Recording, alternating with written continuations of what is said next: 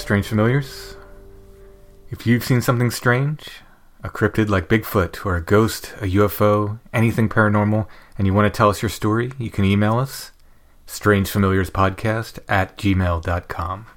If you have a shorter story, a great way to get us your story is to leave us a voicemail at 717 347 8554. You can call and leave your message. If you get cut off, you can call back and finish. Right now, we're backed up on interviews, so that is the quickest way to get us your story. Again, that's 717 347 8554. Tonight, we're going to be talking with Tobias Wayland about his book, The Lake Michigan Mothman High Strangeness in the Midwest. And this is about a series of sightings of winged humanoids that have been seen around the Chicago and Lake Michigan area. Before we talk to Tobias, I wanted to mention a few things. If you have been watching Hellier, Season 2, the final episode has my music all throughout the episode. It comes from my Wilderness Geist album. I was super happy to see it featured in Hellier, super happy to be a part of it, and uh, it, it was a really special thing for me. Really exciting to watch the episode and hear my music. I mentioned last episode that I did a special edition of the Wilderness Geist CD with a bonus CD, a gifting coin to trade with the other, and a little hex booklet, a collection of charms and spells, including things to protect yourself from goblins, so Hellier related. I made 100 of these, and I kept a few back to make sure I'd be able to fill all the orders, because we the orders came in very quickly. We sold about 100 in maybe three days. But I do have a few left, and I've put them up at our Etsy shop, which you can find the link in the show notes, and at the Stone Breath Bandcamp. That's stonebreath.bandcamp.com. If you look under merch, you will see the Wilderness Geist hex bag. I think at this time there's about eight left. If you wanted to get one and you didn't get one before, I held back some extra copies so you can pick them up now at either place. If you order from Bandcamp, you do get a digital download of the original Wilderness Geist album. Again, that's stonebreath.bandcamp.com, and that link is in the show notes as well of every episode. Before we talk with Tobias Wayland, I want to thank our patrons. Without our patrons, Strange Familiars would not be possible. Thank you, patrons. Thanks for all you do. If you'd like to help us continue to make Strange Familiars and get bonus content as well, you could become a patron at Patreon. That's patreon.com slash strangefamiliars. There are many different levels of support there, where you can get copies of my books and Strange Familiars t-shirts, buttons, patches, and more. You can check it out at patreon.com slash strangefamiliars. But for just $3 a month, you can support the show and get extra content besides. We do one full extra episode of Strange Familiars every month. Often we do more than that. You can check it all out again at Patreon, patreon.com slash strangefamiliars.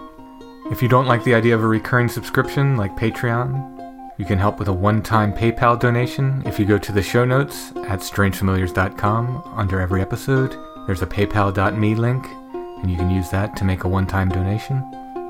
Everyone can help by sharing the show on social media, by liking and subscribing wherever you're listening to Strange Familiars, and by leaving us those nice five-star reviews, which helps get the show in front of new potential listeners. So now let's go to my talk with Tobias Wayland about the Lake Michigan Mothman.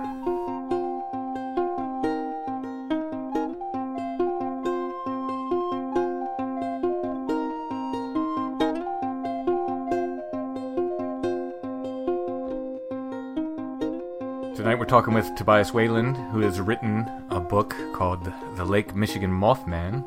We'll be talking to him about Mothman and some other strangeness. How you doing tonight, Tobias? Uh, great, Timothy. Thanks for having me. Thanks for coming on. Now, of course, uh, we know each other because we're both a part of the Phantoms and Monsters Fortean investigation team, which uh, has had some insight to these sightings before. So I, I have some background information, but uh, you were really sort of the point man for most of these investigations. Uh, well, yeah, actually, um, I was pretty privileged, I think, to be in a position to investigate these, you know, fairly intimately. You know, Emily and I just live up in in uh, Madison, Wisconsin, so we're maybe two two and a half hours north of Chicago, uh, and so especially for those sightings that were in the more liminal spaces, you know, on on the edge of of the the city, and then uh, even further north in uh, in in Wisconsin and the, the southeastern part of this state, uh, we were uh, we were really in a position to be able to go and um, and meet people and uh, and and investigate those uh, personally. You know, actually go to the uh location, which you know there's just no substitute for. So it was it, it was really great. You know, obviously Lon was, um, and I'm talking about Lon Strickler here for anybody who, who doesn't know the author and investigator behind Phantoms and Monsters. And um, so, you know, Lon was really uh, collecting most of these reports, uh, especially at first. Uh, you know, I would say it was split pretty evenly between uh, Lon and uh, Manuel Navarrete over at UFO Clearinghouse. And so often they would collect reports, and, and Lon especially, you know, living in Pennsylvania, really wasn't in any position to go uh, investigate these sightings firsthand.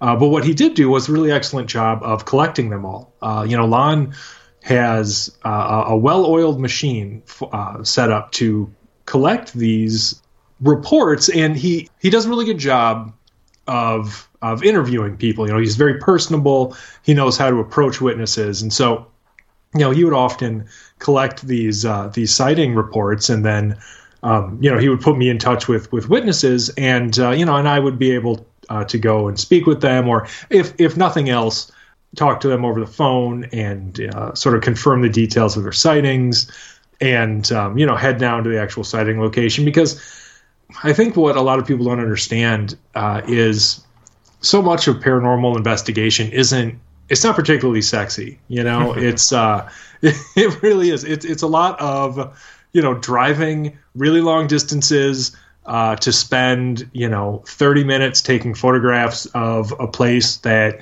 you could drive by and you wouldn't look at twice because it's literally just like a field or something. And so you know that was that was a lot of the the kind of stuff that that uh, Emily and and I would do. For Manuel's part now he actually does live in Chicago and so when the reports started to come in quite heavily in, in 2017. He um, he was able to do a good amount of, of hands-on investigation in the, uh, the, the the metropolitan area there, and um, and and that was very very useful. Uh, you know, it was it was nice having somebody there at that time.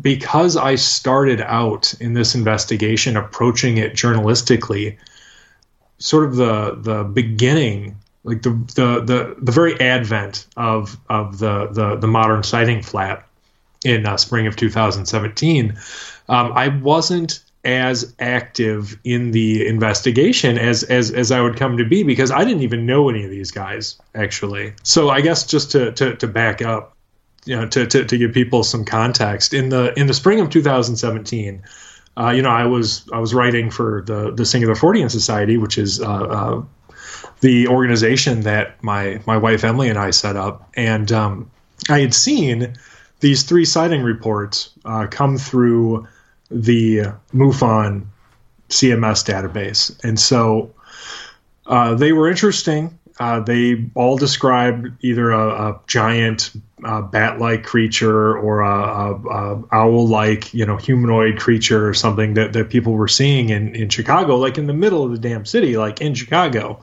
And and obviously that's fascinating to, to any any Fortean uh, minded individual. And so, you know, I, I, I wrote an article about it, and um, and MUFON didn't really have a lot of details. They were never really able to, to follow up on these sightings particularly well. Uh, you know, I spoke to the Illinois state director of MUFON, and I mean, they they really didn't have much luck, you know, uh, in investigating them in, in any real meaningful way. And so, you know, if, if that had been it, I probably would have written the one article.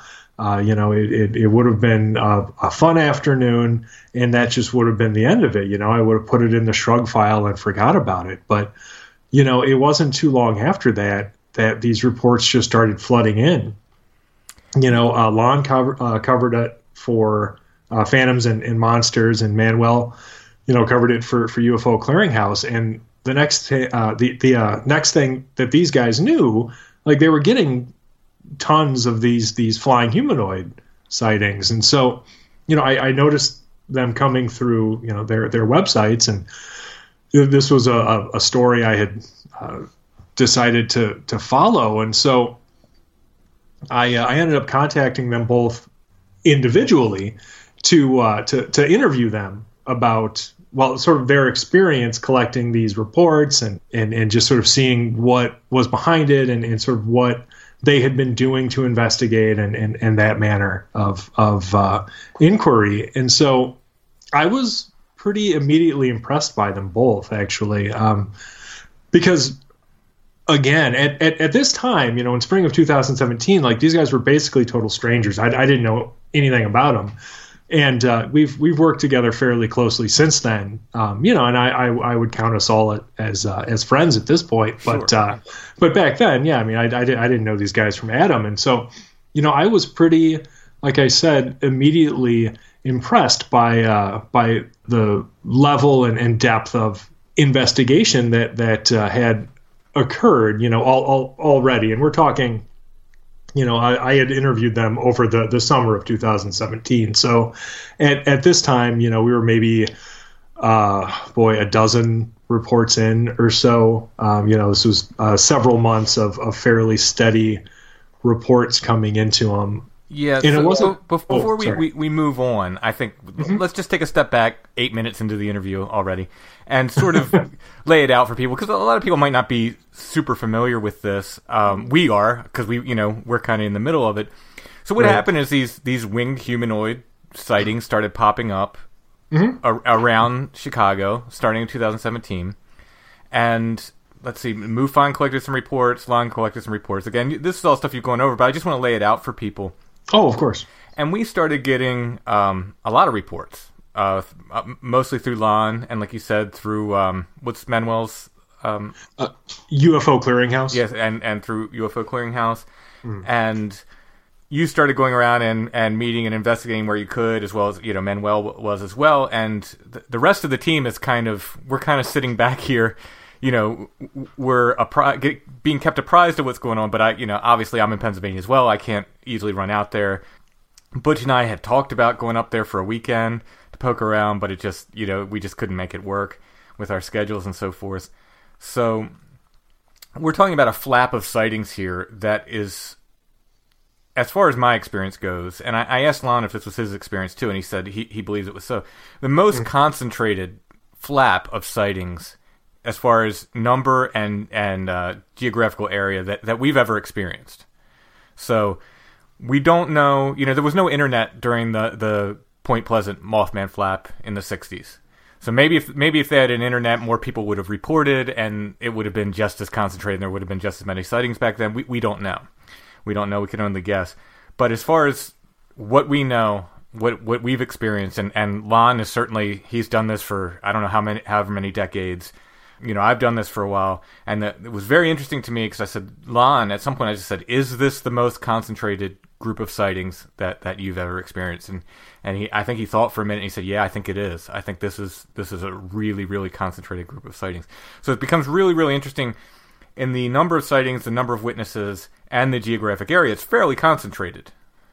I would say that the current distribution of of sightings um, on the surface level definitely reflects that. But my personal opinion is as this investigation continues, there there's mounting evidence to show I think that these flying humanoid reports, like these these these Mothman sightings, uh, as it were, now they are heavily uh, uh, localized around the, the Chicago area, but as it, it, it, it continues, the longer the, the, the longer this goes on, the more historical sighting reports we've received, and the more uh, uh, sighting reports we've received from from everywhere around Lake Michigan. So uh, you know, uh, at, at, at, this point, we've got sighting reports from Illinois, obviously, but also um, you know a significant number in Wisconsin,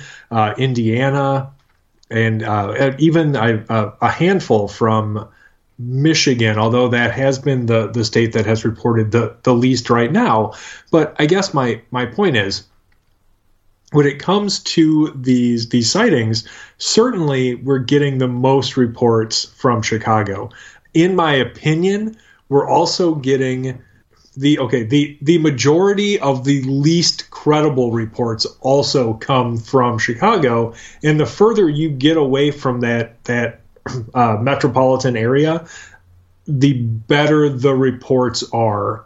Uh, at mm-hmm. least in in in my estimation. Um, at, as an example, like I, I think that there's a pretty good chance a sizable percentage of the sightings uh, in the uh, Chicago, you know, downtown area, like the the the real urban metropolitan area, uh, could likely be misidentified birds, and and there's a specific profile of of of sighting that uh, that I, I, I think matches that. So without you know having to go through and explain you know 50 separate like literally 50 separate sightings um, there is a, a, a, certain profile of of these sightings wherein the witness will describe seeing something big flying at some distance away during normal daylight hours and they don't really get a good look at it they only see its its its silhouette and certainly it's something that they, they don't recognize, but it's generally lacking in any of the, the more unusual elements that we would normally see in in what I would consider the the more paranormal sightings. So by that I mean, you know, it's it's really lacking any elements of high strangeness. So in these these uh, likely large bird uh, scenario sightings, you know, um, you know, people don't feel the overwhelming sense of fear that is often associated with these sightings.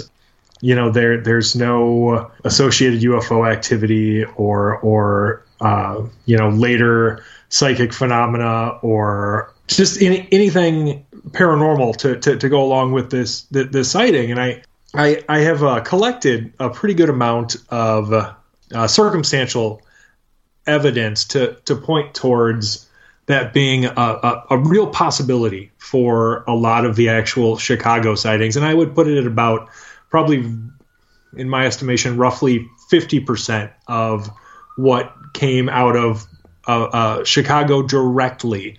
I think has a pretty good chance of being a, misidentified large bird. And there's one case in particular that will always stick out to me because it was the one case where we had hard evidence that a, a perfectly honest guy had come forward with a sighting of something he couldn't explain that absolutely 100% uh, was a, a, misidentified large bird, probably a great blue heron, I would guess, just from uh, the the evidence we have. Uh, this was from the Pilsen neighborhood in Chicago. And so this guy was bicycling to work and uh, he noticed this couple on the street corner and it was a man and a woman and the man was pointing up in the sky and uh, so naturally you know he wanted to see what they're looking at he looks up and he sees what he described to me uh, first to lon and then to me uh, we, we, we both spoke to him as either a person in a wingsuit or a, a giant bat or something similar to that. And um, he was authentic to his experience. I, I believe that because I spoke to him personally. And, and so I really think that in that moment, that's what he thought he saw. And luckily for all of us, you know, since he was bicycling, he had a GoPro camera attached to his bicycle helmet. And he uh, you know, God's bless him, decided that he was going to follow this thing around and try to get as much footage of it as he could, so he could take it, you know, to somebody. Right. So so we could try to figure out what what the the heck it was, and so uh, he ends up sending us this video, and we were able to get some some good stills out of it, and we were able to blow him up, got him cleaned up, looked at him, and it was a bird. It was clearly some kind of, of, of large bird, and it just is what it is. And again, by its silhouette, I would guess great blue heron. Right. And I don't want to bore people with a lot of talk about birds and stuff, but the fact is, there there's a lot of reasons, just normal scientific reasons, why people are seeing more herons in Chicago than they would have been even five years ago, frankly. Mhm. But the fact is, you know, that only accounts for like 50% or so of these sightings. Right. And this becomes a problem with the sort of debunking, you know, capital S skeptic because they can say one report or two reports or even 50% of the reports were birds, well, then they'll just write them all off as birds. Of course. They're just Right. birds. Yeah. which is very frustrating. But you know, of course, yes. we have to be uh, honest, and and at the end of the day, I'll never insult you know my my my readers, like especially with the. Uh, trying to, to, to cover things as, as openly as, as, as honestly as, uh, as, as possible. You know, I, I decided very early on I was never going to insult the intelligence of our, our readers by, you know, having to, to spoon feed them stuff. And so I am trusting in the fact, and I haven't been disappointed, you know, so I, I, I think this was the, the, the right way to go, but I'm trusting in the fact that the discerning reader, you know, uh, uh, in, anybody of a, uh, uh, uh, any sort of intellectual capacity is going to be able to see that just because some of these were likely misidentified large birds, you know, doesn't mean that, that, that they all necessarily were. And actually, on top of that, if we want to get weird with it again, there is a weird aspect to the the misidentified uh, large bird sightings. I mean, it never made a lot of sense to me to have these people come forward with these uh, authentic I- experiences because again, I, I think these people weren't trying to pass off large birds as as, as something weird. You know, I, I, I think that they had seen something that they couldn't explain Right. and for whatever reason they had interpreted it a particular way. And again for whatever reason that particular way happened to be more often than not as a giant bat or as a humanoid figure with uh, bat-like uh, uh, wings. And that's really weird because I get people misidentifying these these large bird species when they're you know suddenly in in urban areas and people aren't necessarily used to seeing them in these kinds of numbers. Uh, but what I don't get is people consistently misidentifying them in the same way that just happens to fit with this investigation that we're already conducting. And people weren't misidentifying them as this before and they really haven't been in the same kind of numbers since and they also really haven't been in many other places where you know you you, you might expect them to. And so in my speculative mind at this point i have to wonder why. You know what is is it possible that there's some other mechanism at, at, at work here something uh, manipulating people into misidentifying something uh, a particular way frankly This is Um, this is an idea that I have played with myself, and it and it drives some other researchers crazy. Mhm. Because well, this gets into the the whole sort of trickster element of the paranormal Mm-hmm. and and the why. But uh, you know, I was I was on I think it was on Where Did the Road Go one time, and we were talking about someone who misidentified uh, a bear as as a Bigfoot. And you know, we went through the whole thing. You know, it was all misidentified, blah blah. It was just a bear, blah blah blah. And I and I posited the idea. I said, well, maybe for this person, I believe it was a woman. I said, maybe for this woman, at the time she saw it, maybe it wasn't a bear. You know, maybe she, for whatever reason, she genuinely saw something else. And of course, it, it drives everyone crazy because at that point, you know, we've opened up so many weird possibilities. But it is an idea that's very interesting to me. And when I read it, I, I believe you kind of go over that in the epilogue to your book a little bit. And mm-hmm. when, when I read your thought on that, I'm like, it kind of struck a bell with me. I'm like, yeah, you know, sometimes I wonder with this stuff. Sometimes I really wonder because the truth is, most people can tell the difference between a bear and something that walks upright like a man. I mean, it's it's it's really true. And and a lot of people say, well, I, you know, people can't tell a, a bear from from from this and that. Well, yeah, most people can, and most people can tell something with broad shoulders that has arms versus a bear that you know that does not have broad shoulders, and and they walk differently and so forth. And most people could tell the difference between, you know, if they saw a big bird, they would tell you, I saw a big unusual bird, right? They wouldn't right. say, I saw a big bat or a big Batman or a big, you know, however they're describing it. So it's just a very, very odd thing. It's a very odd detail, and it's very, very interesting.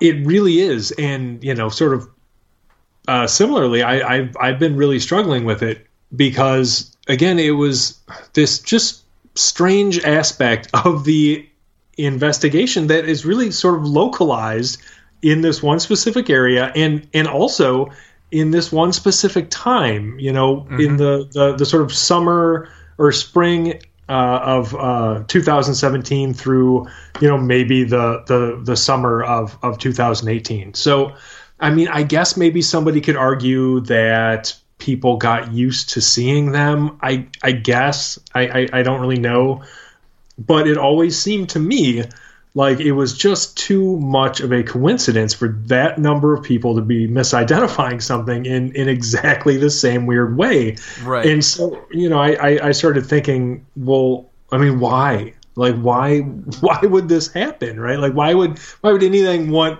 to make them see things this this particular way? And and i i thought honestly at first that you know maybe it was some kind of camouflage you know maybe uh, it was well, like you said, uh, uh, something put in place to give skeptics something to to point at to uh, to just debunk the, the the whole thing, and so it's it sort of creates this this plausible deniability of the entire phenomenon. Mm-hmm. But I thought about it a little bit more, and I'm like, well, okay, maybe, but at the same time, we're like hundred reports in, and every single time we get a a misidentification that just increases the chances of other people seeing that and then reporting their sightings. Um, because that was a whole big thing, you know, since we have the the internet now, which you know, of course, you mentioned earlier, people's ability not only to share their own sightings, but even to become aware that other people are having them, and so to be motivated to share them themselves has increased exponentially. Oh yeah, and that's so, that's why I love having witnesses on the show because inevitably someone else will hear it and they'll say, "Well, they told their story. I guess I can tell my story." And right, and they'll come on and tell it. It's a it's a wonderful thing. But yeah, yeah, it's it's really happening. Again, you know, I'm I'm able to see when the reports come in. You know, that being part of the group, and uh, they're still going. We're still getting reports. Right, and so it never made sense to me why like assuming you know there's some sort of cos like like forced cosmic trickster or or, mm-hmm. or something at, at, at work here you know it's got to be smart enough right to have the desired outcome whatever that is like whatever's happening must be what it, it wanted to have happen and so the result of these misidentifications wasn't really ever to to cast a lot of doubt on it what it did was shine a huge light on all of the actually weird sightings because that's what we end up getting. And the more popular uh, the investigation became, the more really credible weird sightings we we ended up getting you know stretching all the way back into the the, the late 60s you know through through November of, of this year, actually. Yeah, yeah. Like and I so, said, they're, they're still coming in. I mean, just because you've written the book doesn't mean the sightings have stopped. Right. Yeah. yeah. Exactly.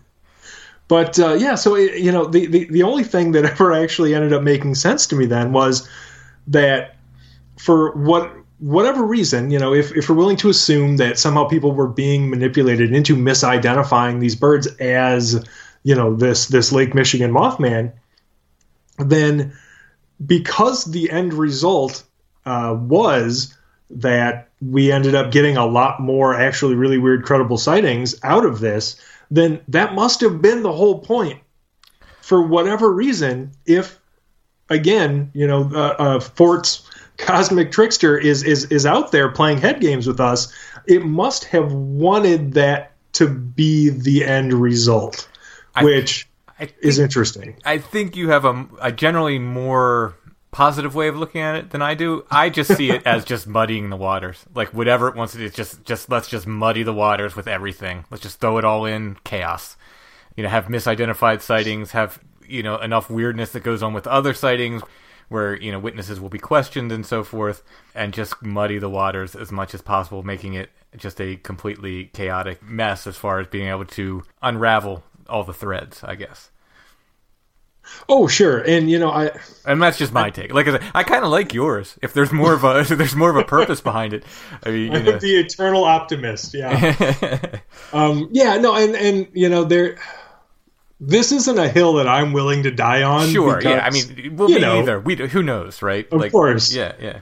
So yeah, I mean, maybe, I, and again, like I definitely started thinking that the whole point of that was was just to confuse the hell out of people and and camouflage everything. So mm-hmm. who knows? Maybe. Yeah, yeah. I mean, it, it, it could be either.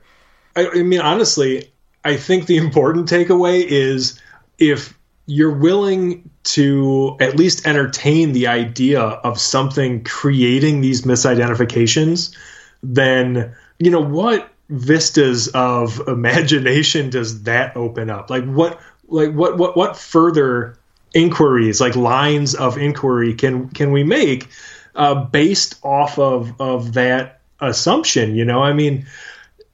I think it speaks, at least to me, to uh, sort of the idea that so much of this seems to happen sort of on the level of human consciousness. You know, where it's it's sort of this this direct interaction, almost of of, of thought. I, I I I guess it's it's it's difficult to describe in a way because there is an element of of physicality, certainly, uh, but also there you know there's a strong immaterial aspect, you know, that I, I, think is very, very plastic and uh, and and and malleable, and I, I think it's shaped, seemingly, at, at, at least from what I've seen in this investigation, by whatever it is we're dealing with, you know, and and and maybe part of it comes from people's expectations but I really think the majority of the the agency behind what people are seeing is with the phenomenon it's it's itself, and it certainly seems to interact with people sort of uh, uh, directly on that level of of consciousness, um, which you know, again, if you choose to be optimistic, could be really cool, or you know, if you watch. Uh, I don't know, a lot of like Cronenberg or something could be super terrifying. Right, right. Um, so I mean, it's sort of a, a, a matter of perspective. I, I I think I actually touch on that in in the, the the book too, because one of the things that I was reminded of is is sort of all of the just the the interconnectedness between uh, paranormal phenomena. You know, um, where you know one man's ghost light is another man's you know uh, UFO or or will o' the wisp or or or you know wild hunt or, or whatever. And so it really got me thinking. You know, so if this is something that interacts with with people sort of on that that level of of consciousness, I mean, like what are what are all of the possibilities here? You know, like like what sort of of weird transhuman vistas even could could could be opened you know? I mean if if you think about i guess sort of okay like let's say ghosts for instance. Now if somebody is willing to accept that uh, one of the explanations for for some ghosts and, and hauntings could be that uh, there is a, a surviving you know human consciousness right? That is around with you know without a, a physical body. Um, for uh, through whatever mechanism, then if there are things out there that interact directly with with human consciousness, then how would they necessarily interact with well let's say uh, a human consciousness post-mortem? I mean people used to think that you know fairies were the spirits of the the dead. Mm-hmm. you know i mean what if people actually could become spirit or uh, could could become fairies after they die? What if people could become mothmen? You know like i i, I don't know. But it's so interesting to me to think about sort of this this ecosystem of consciousness right? Yes yeah. Where all of just all of these possibilities exist. And i think if if if we're willing to really explore them like no matter how weird it gets because i mean i i think a lot of people are very sort of disturbed by anything that sort of challenges their traditional you know beliefs about well in this case about like what a, a, a human even is that you know it can be very i think unsettling mm-hmm. for for people to to consider these these kinds of, of, of possibilities but again if if you're willing to accept that uh, you know human beings have consciousness that could potentially uh, you know survive bodily death then it must exist it, it, it must exist somewhere and then furthermore if we're willing to accept that there are seemingly uh, these these beings that are capable of communicating directly through consciousness, um, then these things must exist within the same ecosystem. You know. So this sort of dovetails in, into something else I wanted to cover later, but we might as well jump into oh, it now.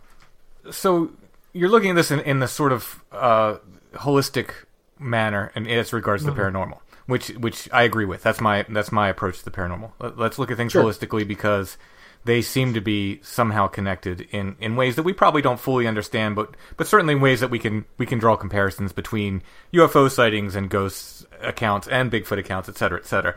There are plenty of plenty of, of you know lines to draw between uh, th- those type of uh, sightings and, and experiences.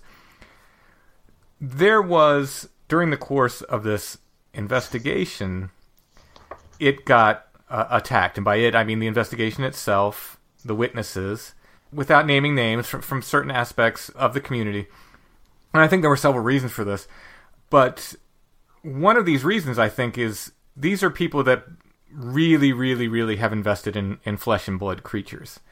And yeah. in the idea that, you know, you're going to find somewhere under a bridge or something a you know a mothman nest you know with with eggs in it or something you know because these are absolutely real flesh and blood creatures that people are seeing and some of these same people really really attacked this investigation to the, and were very vocal about it to the point where I have heard from several of my colleagues several people who, I, who I'm great friends with that oh well the Chicago Mothman sightings all that stuff the, the Lake Michigan Mothman sightings they were proved to be fake and and that's they'll just say that and that's that because these people were very vocal about it. Now, some of the reason is I'll say straight out that Lon is very very protective of his witnesses, which I absolutely agree with. It's very very difficult to get people to come forward to talk about this stuff. And Lon, as long as I've known him, which is a good while now, has been fiercely protective of, of his witnesses, of their identities, of their locations, etc., etc. He doesn't share except with the team, with the research team. He will share with us but in general, you know, he just doesn't do it. He doesn't make that information public, and it, I think it frustrates other investigators. But you know, he and we in general have had some bad experiences by sharing that. People will seek people out and and harass them or contact people who didn't want to be contacted. It's a good policy, I think, on Lon's part not to do that. So I think some of the the frustration came from that. We weren't sharing witnesses. I know there was one instance where a police report was filed, and uh, people tried to get the police report and couldn't. And because they couldn't get the police report, they said, "Oh, it must have been faked." Which I've pointed out again and again. I've tried to get many police reports over the years as regards to paranormal stuff, and very, very few times if I've ever gotten that police report. It, the police just, it, they, unless we could afford lawyers to make them release them, they're, you know, which we can't. Mm-hmm and the police don't release them, they don't release them. You know, there's there's nothing we can do about that. If they don't give us the report, they don't give us the report. It doesn't mean it didn't exist. And Right. uh, I've talked to policemen as well who said sometimes they just don't file these weird reports because it doesn't look good for them. This is their career. So they're not going to they're not going to file a report that says, you know, I saw Bigfoot cross the road. They're just not going to do it. They're going to, you know, that's going to go somewhere else because they don't want to be the guy that filed the report on Bigfoot. They think it doesn't look good on the record for whatever reason, you know, and I can understand Right. that. So in any case, I do think it's interesting that these attacks came from some of these people who are who are very invested in the idea of flesh and blood creatures when we're talking about something a little bit more a little bit stranger, I should say. And, Yeah. and uh, I don't know if you have any comments on, on that, but it's it is a point I wanted to bring up. Do I? um, no, I have I have a lot of very strong feelings. Obviously, um, I, I do try very hard to be objective. Um, yeah. I would say that uh, well, okay, materialism probably played a part. I think you're being very charitable in assuming that it was a materialist scientific uh, uh, approach that was sort of acting as the the the impetus for for you know certain naysaying when my personal belief is that you know the fact is you know uh, uh, investigators are, are are people. They're humans like like anybody.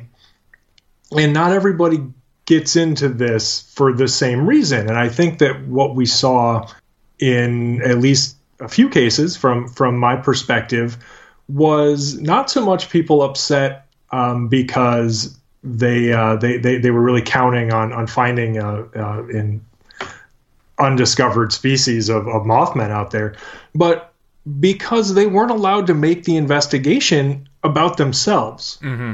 And, and and and I'm sorry that that might piss some people off, but it's the truth. Because if you care about people, if you got into this because you care about these phenomena and you care about the people experiencing them, then you have to know if you've ever spoken to an actual witness before, you have to know that they don't want to talk to an endless stream of strangers just to assuage like these people's curiosity. All Right. right, you know, Right. like Absolutely. they don't want to. And anybody who's who would who would put these people through that, I think, are far more interested in finding celebrity than they are in finding cryptids, frankly. And uh, and that was a real turnoff for me.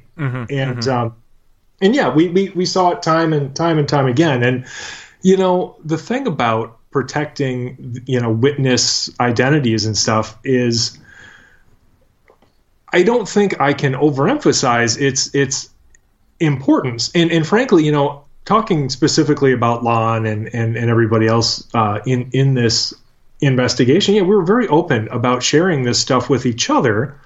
Um, because of course we were all working together, and sometimes it's nice to have a, a second, you know, set of ears listening to somebody's uh, uh, testimony and stuff. Especially if if it seemed the the more credible something seemed, the more you wanted other people in on that. Uh, you know, sort of verifying the information and and and and everything else. But you know, the number one thing that witnesses have told me in general and also specifically know, in in the course of this investigation is that generally speaking this is how the like their post sighting experience goes down like they have their their their sighting uh, you know it's paradigm shattering it's it's a huge deal to them. They go and the one of the first things they want to do is they they want to tell somebody and so they you know talk to a loved one or a close friend uh, and they get laughed at you know by somebody that they trust intimately. You know it could be a spouse it could be a best friend whatever and they get laughed at and they don't tell anybody ever again until they find somebody like us just stumble across us and say oh hey wow, look at all of these other people who have seen something similar to me. Uh, you know, maybe I can tell these guys. Right.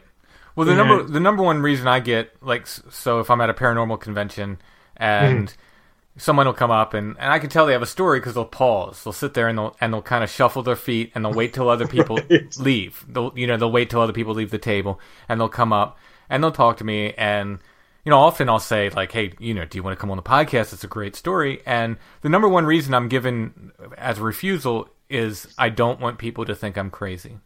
Yep. That's the number one reason. Absolutely. Um, well, that's a, that honestly brings up another really good point. You know, sometimes people will ask me, you know, what what type of person is reporting, you know, these these sightings, and I mean, I don't really know what kind of question that is. Frankly, mm-hmm. you know, like there isn't a a, a, a type. Like I sometimes I get a sense where I'm like, I get I, I get where you're going with this, and I don't like it. Right. Um, right. Yeah. So, but the fact is, these witnesses. Uh, I mean, they're from every every demographic, frankly, and all the way across the the socio-economic spectrum. And yeah, I mean, some of these people beyond the the social stigma and and you know uh, embarrassment or, or or fear of you know being called crazy or something there's a decent number of these people who have professional careers and they're not going to ruin their whole life over a monster sighting. Exactly. Frankly. Exactly.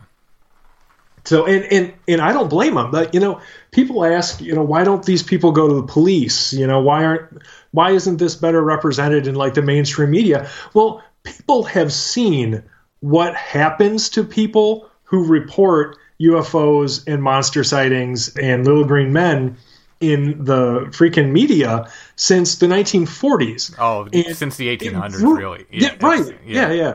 But it ruins the witness's life. Like, do you think, like, the people who originally reported, I mean, just as a, a, a few e- examples, you know, like the, the, the original Flatwood Monsters mm-hmm. witnesses, mm-hmm. like, they hate talking about it, ruin their life. Mm-hmm. I mean, you know, I, that might be a little hyperbolic, but they regret talking about it. it. it. had a huge negative influence in their life. You know, it was the same thing. Uh, you know, with like uh, Kelly Hopkinsville.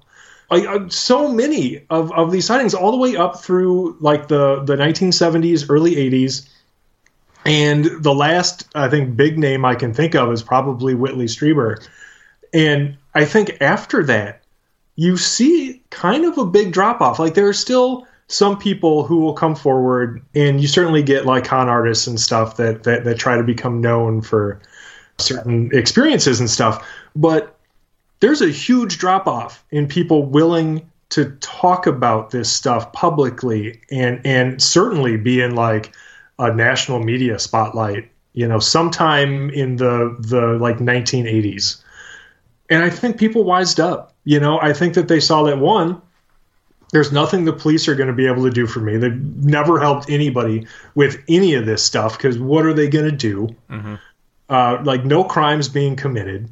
You know they're going to show up. There's not a monster there. They they move on, and now your name's on a public record that anybody can find, and the media will, and they'll come hound you, and the next thing you know, you're the laughing stock of your town uh, your career, if you had one, is is done, is dead. You might have to move. Right. You right. know, like everybody knows that narrative. Even if you're not involved with the paranormal whatsoever, you're familiar with that specific narrative.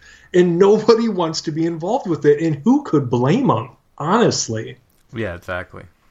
So yeah, I, witness privacy is it's it's a big deal. And, and anybody who doesn't understand that, like I said, they are in this for the wrong reasons.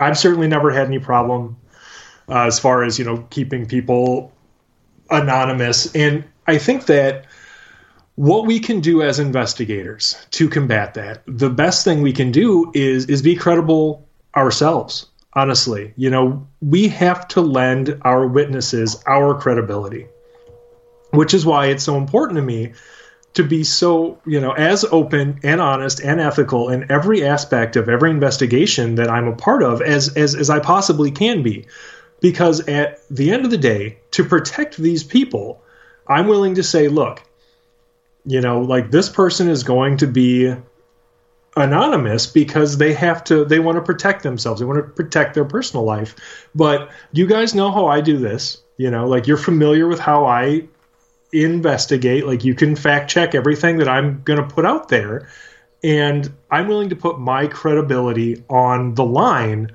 for these people.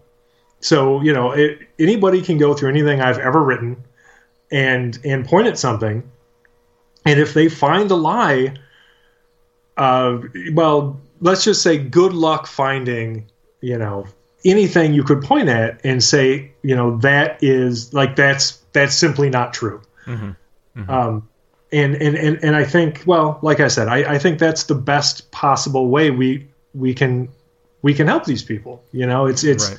It's just lending credibility. Right. To conclude, I just want to you know sort of if you've heard like oh you know it's been debunked or all that um, that's one agenda that's out there and it's put out by people who weren't doing the investigation quite honestly that's the end of what i'll say about that you know unless you were on the ground doing the investigation you really don't know and tobias you were so there's that yeah. Uh, i couldn't have said it better myself.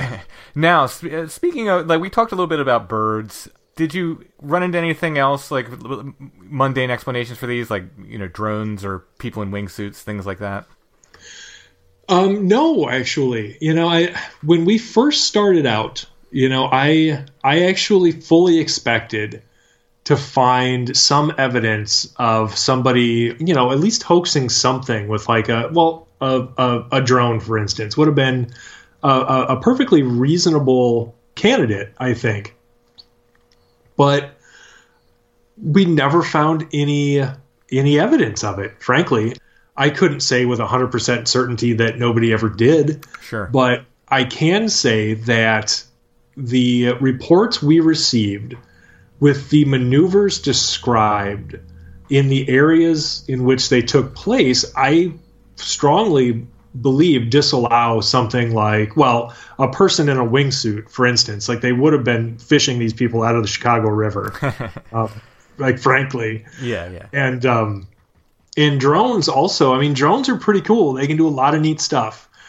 But again like the kinds of, of maneuvers that people were describing you know the the swooping low to the ground underneath bridges and things it really seemed like whatever it was, and you know, maybe some of it was birds, like I said, but whatever it was, it was capable of doing things that those two particular things uh, wouldn't have been able to do, at least not consistently, and certainly not so consistently that, you know, after dozens and dozens of these uh, sightings, you know, we wouldn't have found more evidence. Um, you know, somebody would have crashed a drone into the side of a building or or something, or or at least somebody would have actually spotted it as a drone. Mm-hmm.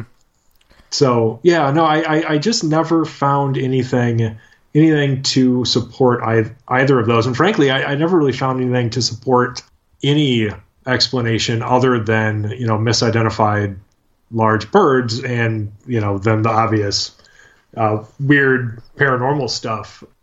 You know, you mentioned the uh, Auburn Gresham police report incident, you know, mm-hmm, and mm-hmm. yeah, I was one of those people. Like I, I contacted the the like that particular uh, police uh, uh, precinct in Chicago trying to get that that report, and like they didn't even respond to me. It wasn't mm-hmm. it wasn't even that like they told me that no such report existed. They just ignored me. Exactly. That and you that's know, that's what I found most of the time when I go after Bigfoot reports that people told me the police took down the report UFO reports, uh, other anomalous reports, time and again, that's mo- most often the case. They just don't respond. Yeah. Well, there was uh, in in this investigation, there there was one helpful police agency, uh, which was in McHenry County. Actually, the McHenry County Sheriff's Department did provide me with an incident detail report showing that a, a resident there called 911 to report a, a, a monster, frankly.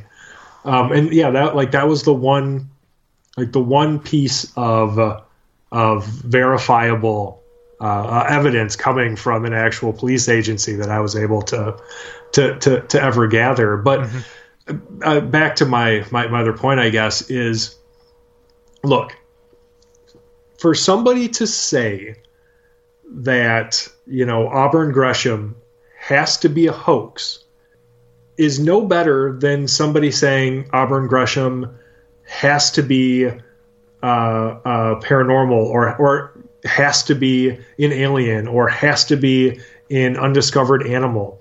The fact is, the real fact is, the evidence that we have doesn't allow us to make any determination. Right. It just doesn't.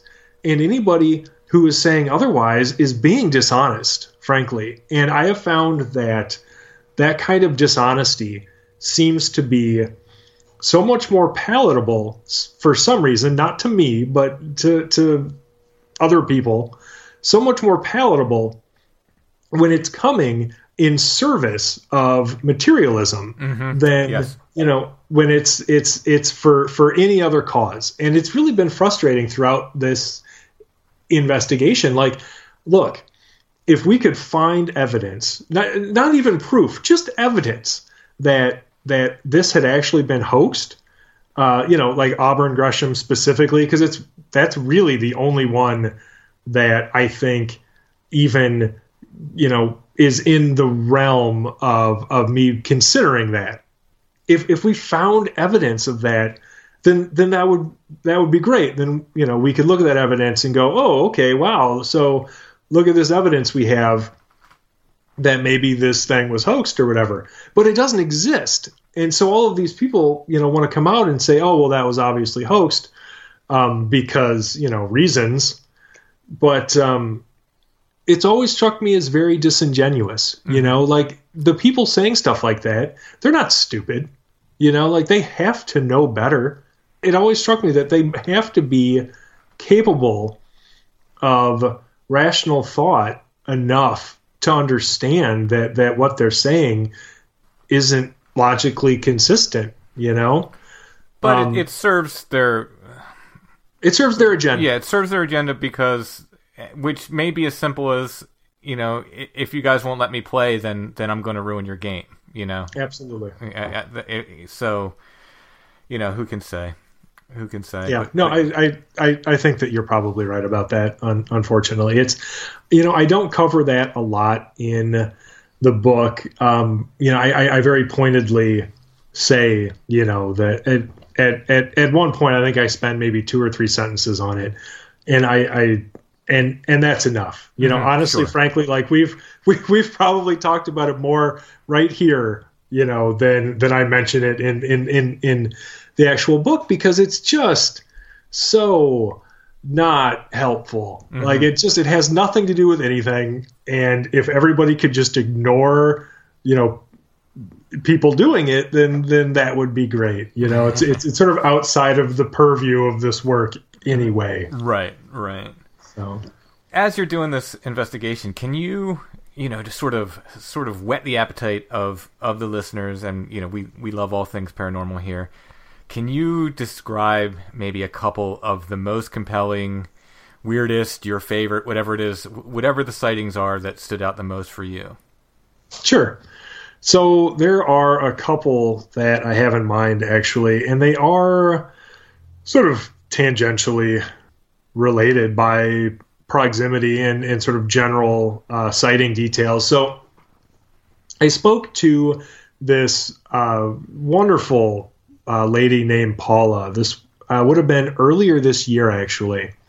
And she told me about how, uh, and she actually, now she agreed to let me use her, her, her first name. That was her idea. So, uh, but, but anyway, yeah, Paula was perfectly uh, wonderful woman. And she told me about how in uh, 2014, she was living in Wauconda, Illinois.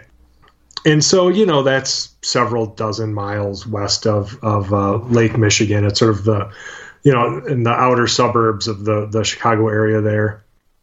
And she was sitting near a window in the, the, the bedroom of her ground level apartment. And, uh, and, and she looks outside and she sees this bright beam of light come shooting down across the street. This is about at like 11 p.m. And so she sees this light, uh, which she said lasted between 15 and 20 seconds. Uh, comes down. It's this orangish, uh, orangish gold color, and interestingly, this light, when it comes down, it seems unusually solid. Like it's not illuminating its surroundings like you would expect, say, uh, a spotlight to do, right? Right. And it doesn't really move much. Uh, it just makes a sort of like slight side to side, you know, back to forth motion, and then it it retracts up into the sky. And so when I say retract, I don't mean disappeared.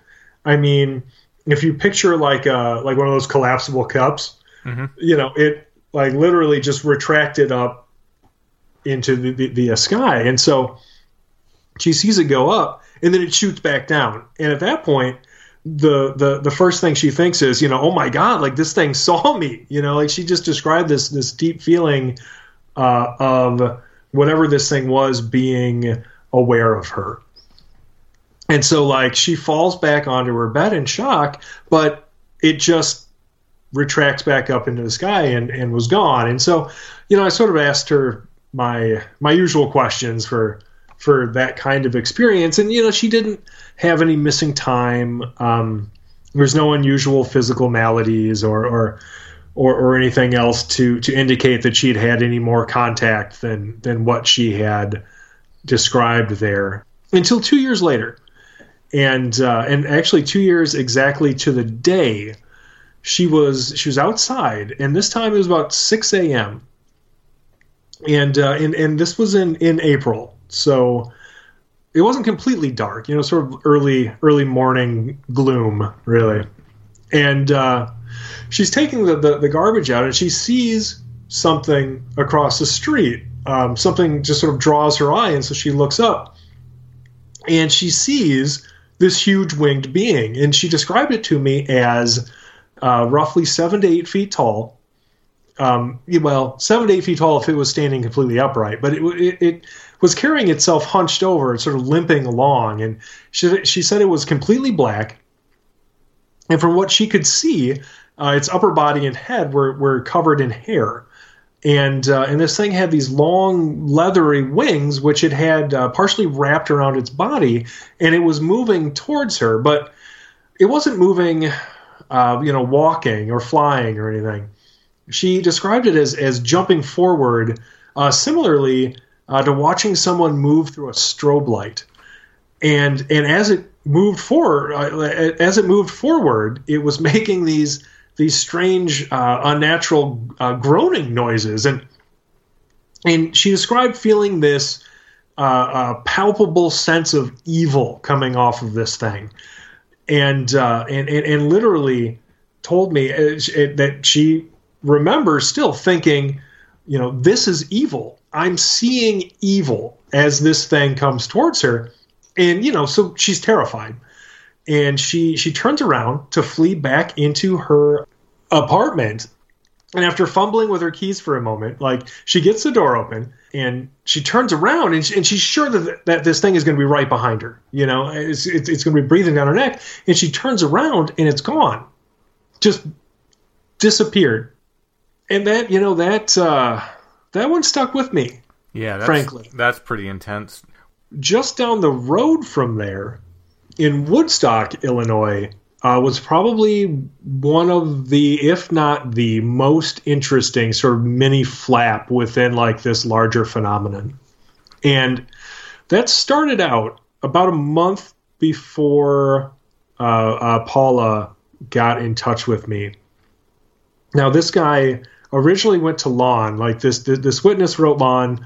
Um, actually, the, the original email came from this guy's wife and uh, and and she wrote Lon, and um, and and described his experience. So unlike Paula's uh, uh, experiences that took place, you know, in 2014 and 2016, respectively, uh, this guy's sighting was actually February of this year.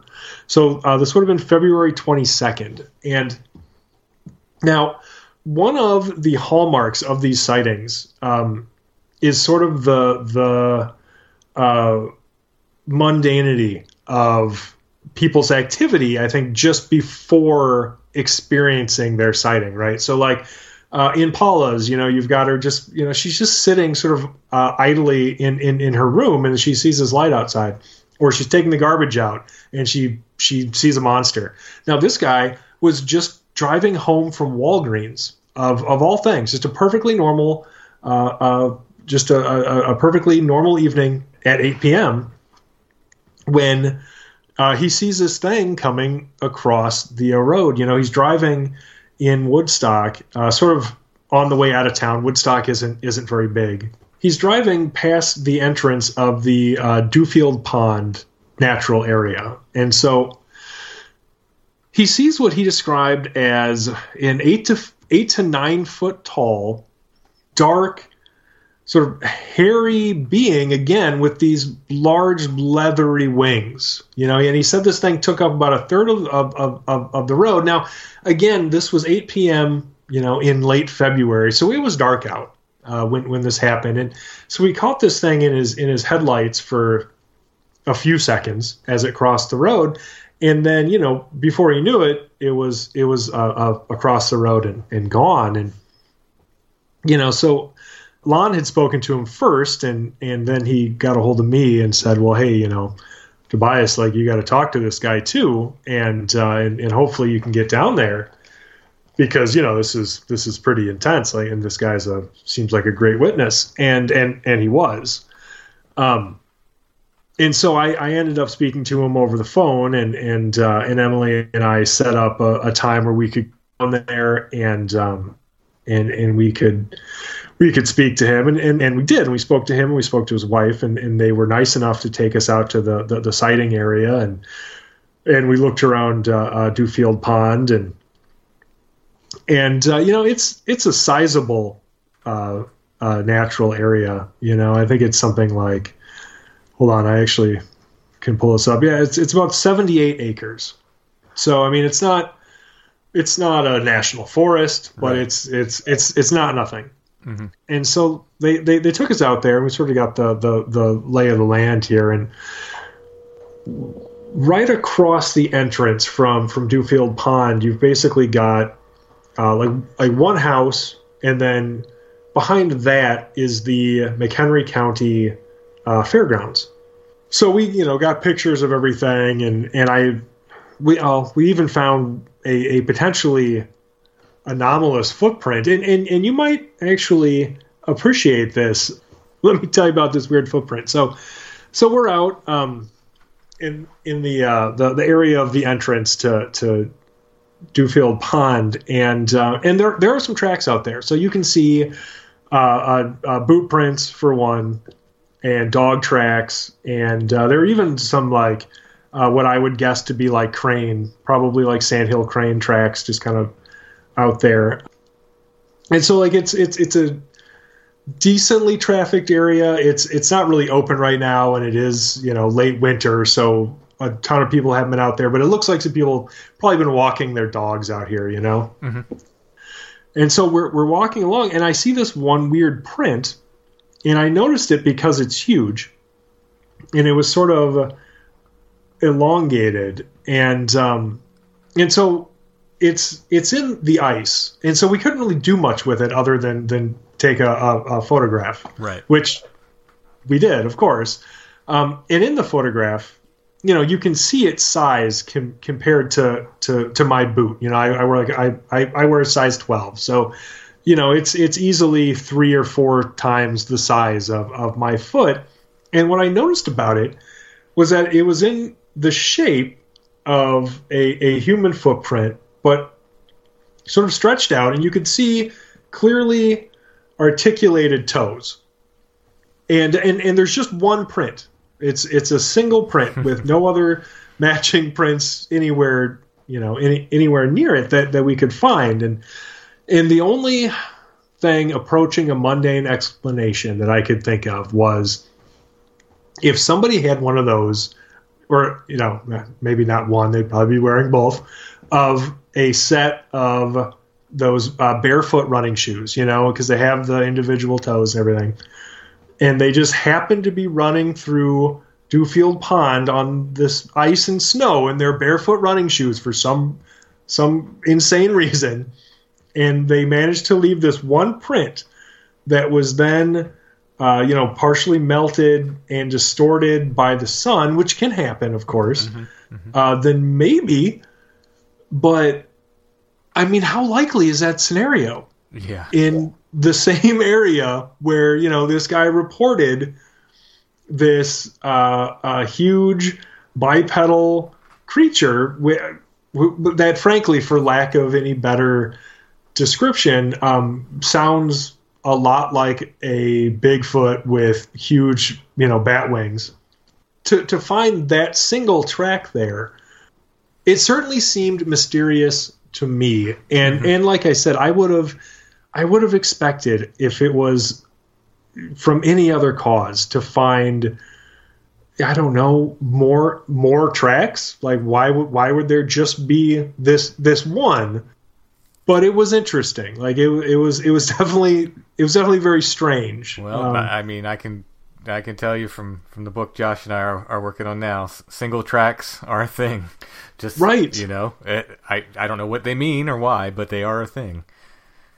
Yeah, like well, I, I, I was talking to Jay Bachochin, and and he had told me about uh, a, a, a set of tracks that he had found, and it was just a handful of them, and like many others that uh, that, that that that people have described, like they just kind of appeared out of nowhere hmm and then disappeared back into wherever you know what what, what whatever bizarre dimension from which they had originated you know but they just sort of start out of nowhere you know go like 12 feet and then disappear back into nowhere Yeah. um, and it's it's just bizarre. And so this actually set off sort of a, a, a mini flap, which I, I, I think I, I had uh, mentioned earlier. And so this actually led to, most interestingly, that uh, that that police report that I had mentioned before. So. Right across the street from the, the, the Dufield Pond entrance, like I said, just past this house, in the path this thing was headed, is the McHenry County Fairgrounds. And so that police report that that I received, it's actually an incident detail report. So it only shows that somebody called 911 because there wasn't like a real investigation or anything because Right. the police didn't find a monster when they showed up. Um, so anyway, um, right in the path of where this thing would have been going, past this house across the, the street from from uh, Dufield Pond, is the McHenry County Sheriff's. I'm sorry, is the McHenry County Fairgrounds, where uh, somebody was was standing outside of the uh, Jewel Osco, and uh, uh, this would have been shortly after this sighting, and um, he sees what he described as basically the exact same thing as as as this guy, you know, an eight or nine foot tall, hairy hominid with these huge uh, uh, gargoyle or bat like wings, these membranous wings. And he said that this thing charged the fence at him before taking off, and so he was scared enough to to, to call nine one one, and uh, and he did. I I got a copy of that of that incident detail report, and it, it, it says that things went down exactly as as he described. Um, funny story about that actually. Like I didn't expect to get that incident detail report. Like that that second report, that which is totally unrelated to this first guy. Like they have nothing to do with each other, other than that the the details uh, Proximity. Uh, and, yeah. Right.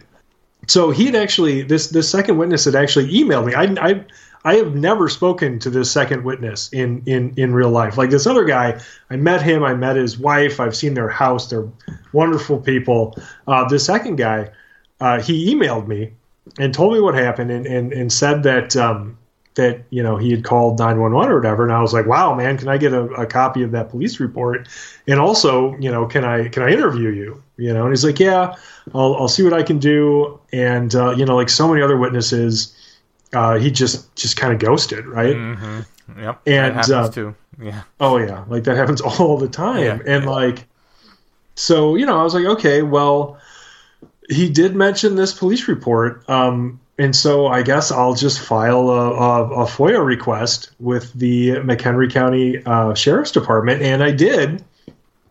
And they were super nice and got back to me in like three days. Wow. And like, yeah, right. And they were like, here you go. Uh, we don't have an official police report because you know, like, no real investigation was conducted. Um, because there really was no crime committed or anything. Mm-hmm. But, you know, here's this incident detail report that shows that this guy did call 911 and a sheriff's deputy did respond to the scene and spoke to the the guy who called and like that that was it. He took the guy's testimony and it matched what he told me. And so like that I that was very very interesting. You know, I mean, one of my personal uh uh basically like how I handle reports that I can't verify or investigate up to my standards is I don't publish them usually. Um, or if I do, uh, I, I, I created a, a, a, specific column just for them, and so uh, we ended up calling it "Reports from the Void," and it's literally for those reports that we get that you know, like I said, you know, maybe it's a one-off email. Uh, you know, maybe we make it as far as setting up like a phone interview or something, and and then the person just disappears. But you know, I, I, I can't publish those as as credible uh, articles. You know, I can't say, hey, this is super important. You guys really need to pay attention to this when I didn't even get to speak to the witness. You know, right, right. And so, you know, like we have this this this specific column for that, and that's where I thought this guy's report was gonna go. You know, right up until when I got the actual incident detail report. So, um, yeah, I mean, I, I, I, I don't know. It, uh, it, it certainly seemed to lend a, a certain amount of, of credibility to that first sighting. Not that it necessarily needed any more than it had. Um, you know, like I said, I speaking to the the, the people involved, they were um, very very credible witnesses. Uh, well, I guess the, just the guy was the, the the witness, but both of them seemed you know very very credible people um, mm-hmm. to, to, to my estimation anyway. Did any of these witnesses report other anomalous activity happening to them, around them, around the same time that they saw these Mothman creatures? Yeah, that is interesting. Um, and there definitely was, well, there there definitely was some of of that. Um, trying to think of a, a specific instance actually where that happened. Uh, now I, I, know I've had I've had reports I've taken before. Like I, I spoke to a, a, lady who saw something very similar to this, but it was out in in Maryland, and and she afterwards uh, had experienced um, uh, phenomena normally associated with a, a haunting. Mm-hmm. Actually, af- afterwards, uh, strangely enough. Now I would say probably the number one sort of associated paranormal or, or, or potentially paranormal uh, uh, phenomena to me is the seemingly unnatural uh, uh fear that mm-hmm. that people end up feeling. Um, like a, a, good example of that was uh, I had a, a, woman get a hold of me because she wanted to report her father's sighting. Actually, so this was from back in 1976, and so this guy was out uh, pretty late one night, and he's he's helping his his friend uh, who needs him to to jumpstart his car, and sort of an, in an isolated spot up in Waukegan, which is sort of far north uh, Chicagoland. And so they're out in this lot, and as her dad is is you know hooking up the the jumper cables, um, he just out of nowhere suddenly feels really, really frightened, right?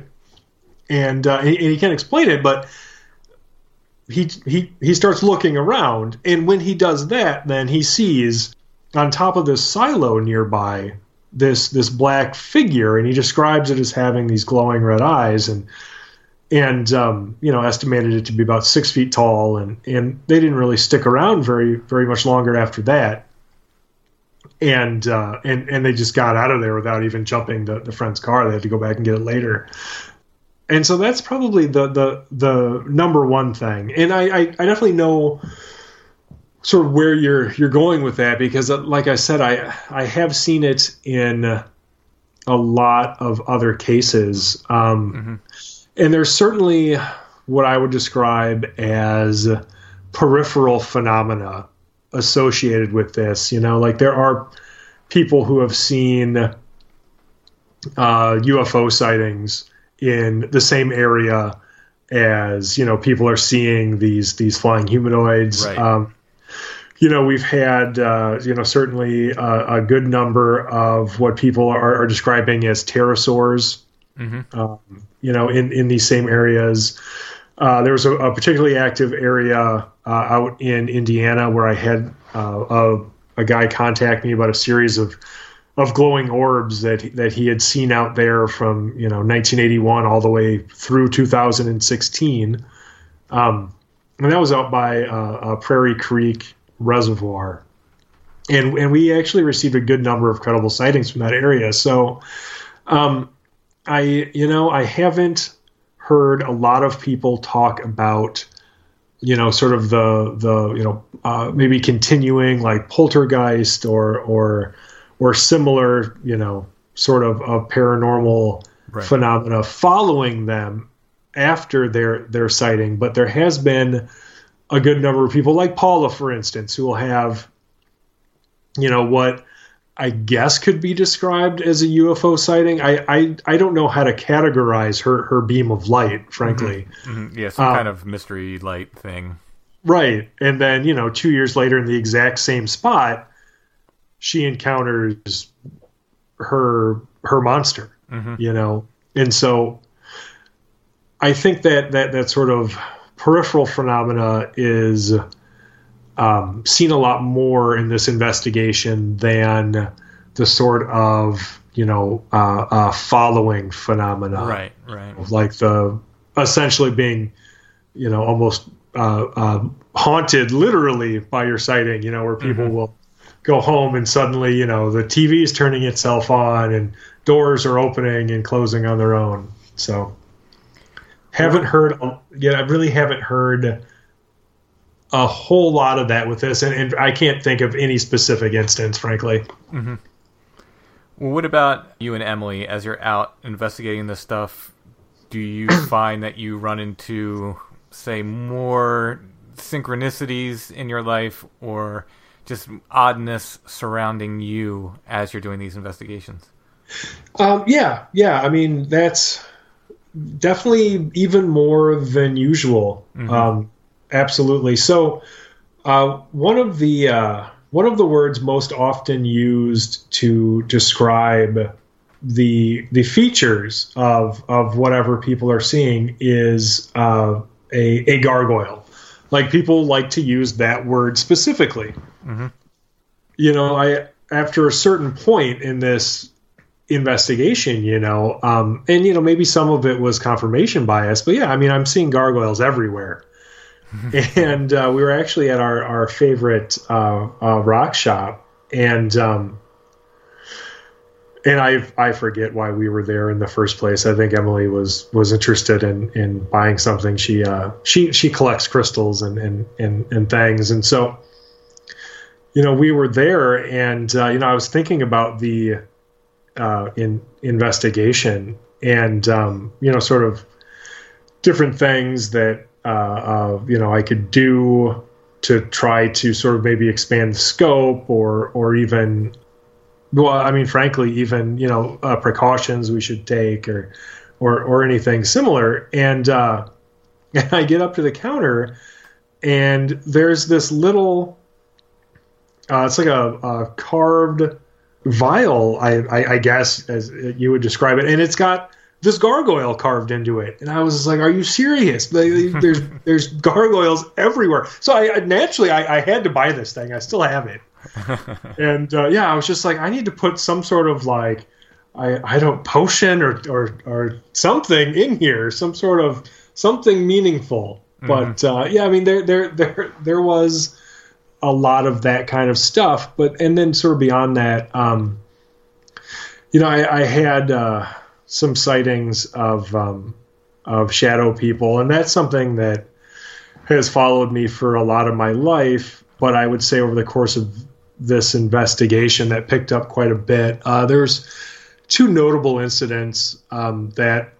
Well, most notice, uh, most notable, I would say, that occurred during the course of this investigation. The first one, they were both on on our street uh, and and they were both at night. And so the the first in both cases actually I was I was out walking our our dog, and in the uh, first case um, I was across the street and I was about to cross the street to to go to our house, and so I I uh, I, I look over in, in the direction of our house and I see my neighbor sitting on the steps of his of, of, of his porch. And I was like, well, maybe he's waiting for for somebody or, or something. I don't know. I don't really I don't feel like talking to anybody right now, so I'm just gonna beeline right home and and of course, you know, uh, our our dog is he's a lot more social than I am, honestly. and so if there's people out, like he wants to meet them, you know, maybe they'll pet him, who knows. And so like we're we're crossing the street and and he moves like he's going to go over to the neighbors and I was like, "Oh, of course you are." And so you know, he's kind of tugging on the the the leash and like um we get up to the curb and uh and and I look over and he's not sitting there anymore and uh, he couldn't have gone inside. You know, like we're talking about a, a span of a, a, a few seconds, and so it occurs to me that I assumed it was my neighbor, um, but all I really saw was somebody uh, in shadow because you know there's there wasn't a ton of lights out there. Mm-hmm. Um, there's really just like a, a small porch light, so re- what I really saw was somebody in shadow sitting there, um, and I didn't make out any any any more details. You know, like it's, it's, not like I could see their their face or anything because I originally thought that you know he was sitting there wearing a hoodie with like the the hood pulled up. Right. So that was weird. Mm-hmm. You know, and uh, and there was another time where we live sort of halfway up a, a, a hill, and so I was at the bottom of it, and I was you know, out out walking the the the uh, dog again. That's usually my my job at, at at night. And so I look up at the top of our our hill and I see these these three shadowy figures standing up there, and they look like they're wearing these hoods and and robes. And they're you know they're they're they're standing up there, and you know I, I couldn't see the details of their face, but I, I did have this the the distinct impression that they were they were looking, you know, right right at us, and and I looked at them for, you know, maybe four or five seconds, and and and, and they just disappeared, I, and and this was right in front of my eyes. Oh wow! You know, and uh, you know, there's there's been stuff like that uh, that that's that's definitely picked up. Oh, I well, this was kind of weird actually. So this would have been maybe a couple of months ago you know, I was I was in bed and I was I was having a dream about aliens. I don't remember specifically what you know the, the, the dream was about. It wasn't important. It involved aliens. And so I I, I woke up and uh, and I was lying on on my side and I'm facing the wall and um, and somebody's shining this bright light like directly into my eyes, right? it's you know it's it's like if you uh, if you go to the eye doctor and you know like they just shine this super bright light in your eyes. Mm-hmm. Well, it was it, it was just like that, frankly. And I was just like, who was? And I was just like, well, you know, who is shining this this light in my eye? Uh, you know, obviously, I was I was a little curious about that. And as I became consciously aware, you know, and I I, I, I kind of looked around just with my eyes and as I became consciously aware that yeah, I was lying on my side, like my eyes are open, and somebody is shining this super bright light in them. As I'm consciously aware of that, I feel myself like almost immediately, uh, forcefully, really, like going back to sleep. Mm, yeah, you know. Mm-hmm. Um, I'm I'm, so, I'm intimately familiar with that feeling. Yeah, and so I was just like, well, this is happening. You know, like it wasn't wasn't my my first rodeo, I guess, and so I, uh, um, yeah, I just woke up the the the, the next day, and I, I probably I, I, think I did a social media post about it because that's what I usually do now. Mm-hmm. You know, just like, hey guys, this happened. I don't know, right? But right. Uh, yeah, I mean, there's there's there's been, I would say, more of that than usual. Mm-hmm. You know, since since this started. As we're talking about Mothman, of course, we have to bring up Point Pleasant. and mm-hmm. you know what may or may not have been the original Mothman. You know, people have been seeing winged humanoids since before then, but of course that's certainly the most popular flap of sightings of these these type things. Do you think there's any connection between you know what's happening now around Lake Michigan and what was happening in Point Pleasant? Yeah, yeah, I, I, I absolutely do. Um, I think that the uh, the the parallels are too distinct to ignore. Frankly, you know, people generally are describing. I, I mentioned the Wauconda and Woodstock sightings. Um, those weren't necessarily representative of what most people described. Most people described um, a you know six to eight foot tall bat or sometimes bird like humanoid, um, often with with uh, glowing red or orange eyes, and um, you know they would describe this this distinct feeling of fear, like this this mm-hmm. this almost supernatural fear and you know that's that's a, a, a, direct correlation with what people were describing in Point Pleasant. Uh, you know, in the the sixty, I think it was sixty six to sixty seven um, right. uh, Mothman sightings there. You know, and you know this might be an, an, an unpopular opinion, but um, you know, I never was completely on board with the idea of you know Mothman as a a uh, harbinger. You know, mm-hmm.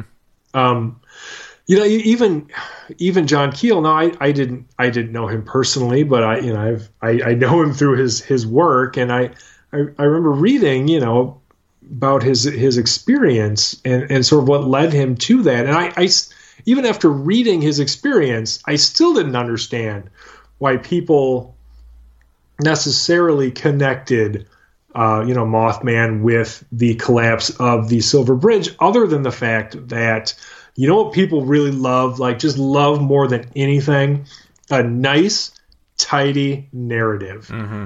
You know, you've got you've got these three wonderful acts. Uh, you know, and it, it finishes up in this really, really neat, convenient ending that gives the whole thing meaning and, you know, can't we all just now go on with our lives pondering occasionally this beautiful mystery? But, like, the fact is, you know, like, yeah, he had said that, you know, he had received, you know, sort of uh, these, these, um, nebulous warnings but you know he was anticipating like a, a blackout on on the, the the east coast you know like that was the the the big disaster that right. that was that was supposed to happen. And obviously that never happened. Um, and then the the silver bridge collapsed and you know suddenly it was like oh no it was supposed to be that thing. That was the thing all along guys. Come on right? But yeah no i don't think it was. I uh, I, I think like i said I, I think that it provided a nice tidy ending to the the narrative. Uh, but unfortunately life you know life doesn't work that way. Like we don't often get neat endings. Right. Um, and our earliest case that, that we've received, the, the earliest historical case, is is from 1969. And so, really, there isn't a gap of more than you know of a, a, few years, less than a, a, a decade between these historical sighting reports. Um, and I, you know, I think if we could go back in time and and um, and you know invent the uh, internet several decades earlier, uh, we could probably fill in a lot of these gaps. Mm-hmm. Uh, and so it certainly seems like rather than than suddenly ending, really more of just sort of shifted into another area less than you know 500 miles away. Like it, it, because this earliest report is actually from indiana so it's really not it's not even that far away from point pleasant. You know it, it really is just a, a, a few hundred miles away and less than than two years later uh, the the phenomenon seems to have uh, uh, begun around lake michigan. Um, I don't know the, the, the reason for that. Right, right. Tobias, tell me about Singular Fortean Society. Sure. Uh, so the Singular Fortean Society um, was founded by uh, my wife Emily and uh, me back in uh, 2016, and we, uh, you know, investigate the the paranormal and try to deliver um, the uh, news to to to people specific like specifically to a, a paranormal audience you know? So you'll you'll see the the news um, you know maybe covering UFOs and they'll play the X Files theme and it's a huge right. joke. And the same with ghosts and, and cryptids and, and, and everything else. And so what we wanted to do was to you know cover these subjects journalistically um, for people who take them seriously and you know, to that end, like we do a, a fair bit of investigation. Uh, we write a lot of news articles. We also do feature articles. Um, you know, monster profiles, stuff that uh, that can be a little more. Well, I'll say it's uh, it, it can be less dry maybe than just you know like the straight news. Um, but anyway, we, we we do all of that stuff, and uh, anybody who's interested in it, and you know, hopefully you are uh, can find uh, our website at singularfortean.com. Uh, you can also find the Singular Fortean Society on every social media platform. So Facebook, Twitter, Tumblr, Instagram. Uh, if there are other ones that we should know about that aren't for like tweens, you should tell us, and we'll join those too. Um, and if you like what we're doing enough that you want to be a part of it, uh, you can join the Singular Fortean Society. Uh, you know, there's links for that on our website, or you can go to uh, patreon.com slash Singular Fortean. Uh, if you enjoy the Lake Michigan Mothman and you want to learn more about it, then uh, the Lake Michigan Mothman, High Strangeness in the Midwest, uh, is available right now on Amazon. Um, now, I don't want to embarrass her, but Emily did an amazing job uh, on the cover art for this, in the design and the layout and, and everything else. It is a beautiful book. Yes, so writing aside, this is one I think people would you know would be proud to have on on their their bookshelf. So you can get that through Amazon. Um, you know, it's easy enough to just go to the search bar and look for the Lake Michigan Mothman. Otherwise, uh, we do have a link to it on our site. Awesome. Again, the book's The Lake Michigan Mothman, High Strangeness in the Midwest. It's by Tobias Wayland. Tobias, thanks for coming on the show. Thanks for spending tonight with me talking about uh, Mothman and other weirdness. Thanks for having me. This has been a lot of fun. Thanks.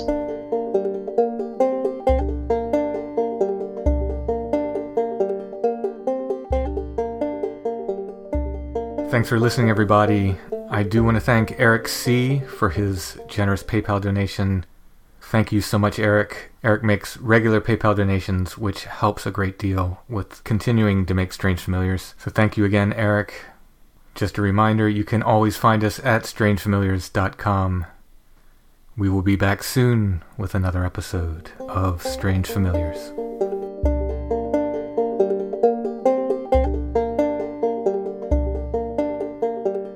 Strange Familiars is a production of Dark Holler Arts, music, books, art, podcasts, and more. DarkHollerArts.com.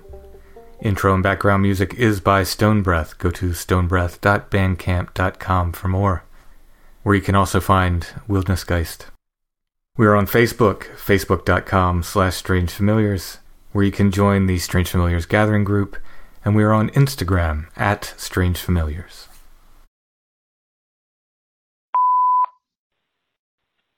Hey, Tim. This is Dex from New York. I'm a patron and love, love, love listening to Strange Familiars. But uh, some interesting things I wanted to share with you. I have a lot of weird stories, but um, so does my mom. Uh, she's uh, going to be 98 years old in December.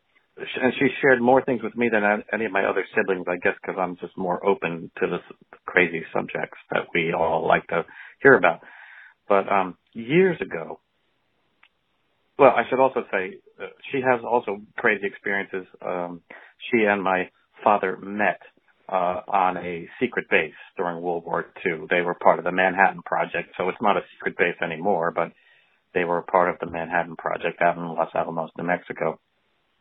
that just leads to other sort of interesting historical stories, but also some weird ones. But anyway, this happened uh, to my mom when she was about 12 or 13, and we were just talking about things recently. And uh, I remembered the story that she told me that one day, uh, one morning when she was about 12 or 13, uh, just outside of uh, Philadelphia, she woke up, she said, and there were these three little guys, three little men, she called them, in her in her bedroom. They weren't paying attention to her. They, she said they were just sort of standing over, uh, away from the bed, looking like they were having a conversation. And um, she couldn't hear them, but they were clearly communicating with each other. And she she said she saw them.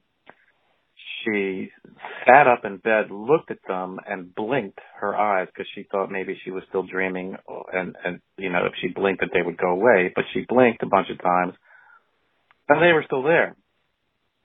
Again, maybe noticing her, but really more interested in their own conversation. And um, she screamed, and then shortly after that, both my grandparents ran into the room. She told them what had happened, and they took her out of the bedroom and put her in their room for the rest of the uh, the morning.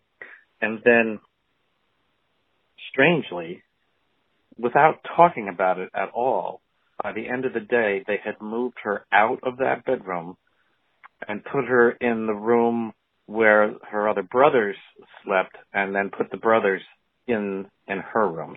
Strange that um, my grandparents, without talking to her at all about anything, just immediately after this incident, they switched her to a different room. I remember when she told me that story, and they never talked about it again. But she told me in confidence the story, and I'm, it's okay for me to tell it now.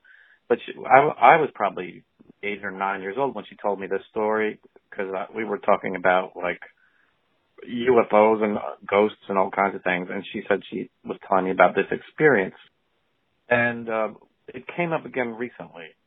I wanted to know maybe a little bit more about it, and I said, "Do you remember what what they looked like?" And you know, and she said, "Well, they were just little men." She said, "You know, they didn't look, you know, that strange, but just looked like little men with." She said they had funny hats that were scrunched on on their head.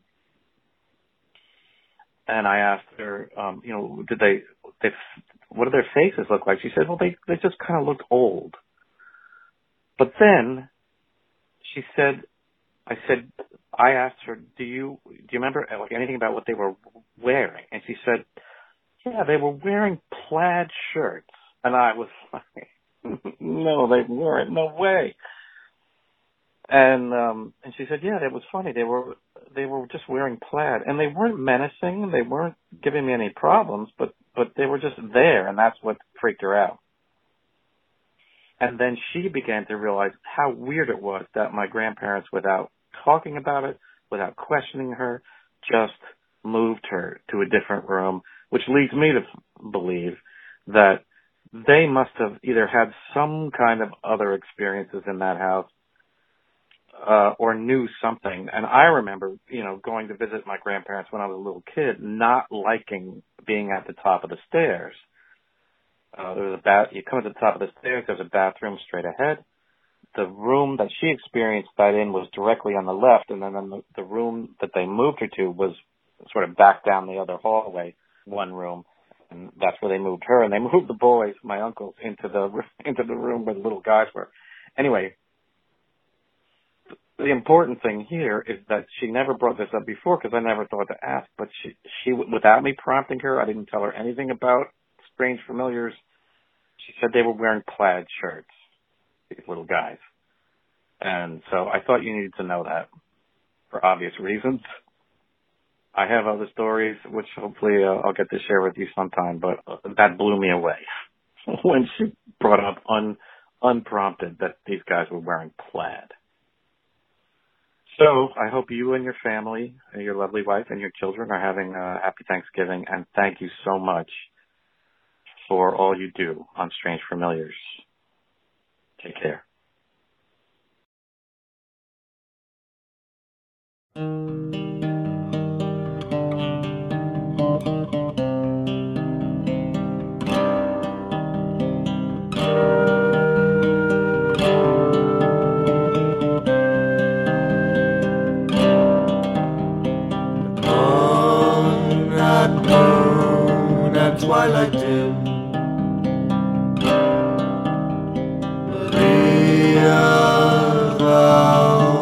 of my hand. In joy and woe, in good and ill. Mother of God, be with me still. When the hours brightly by.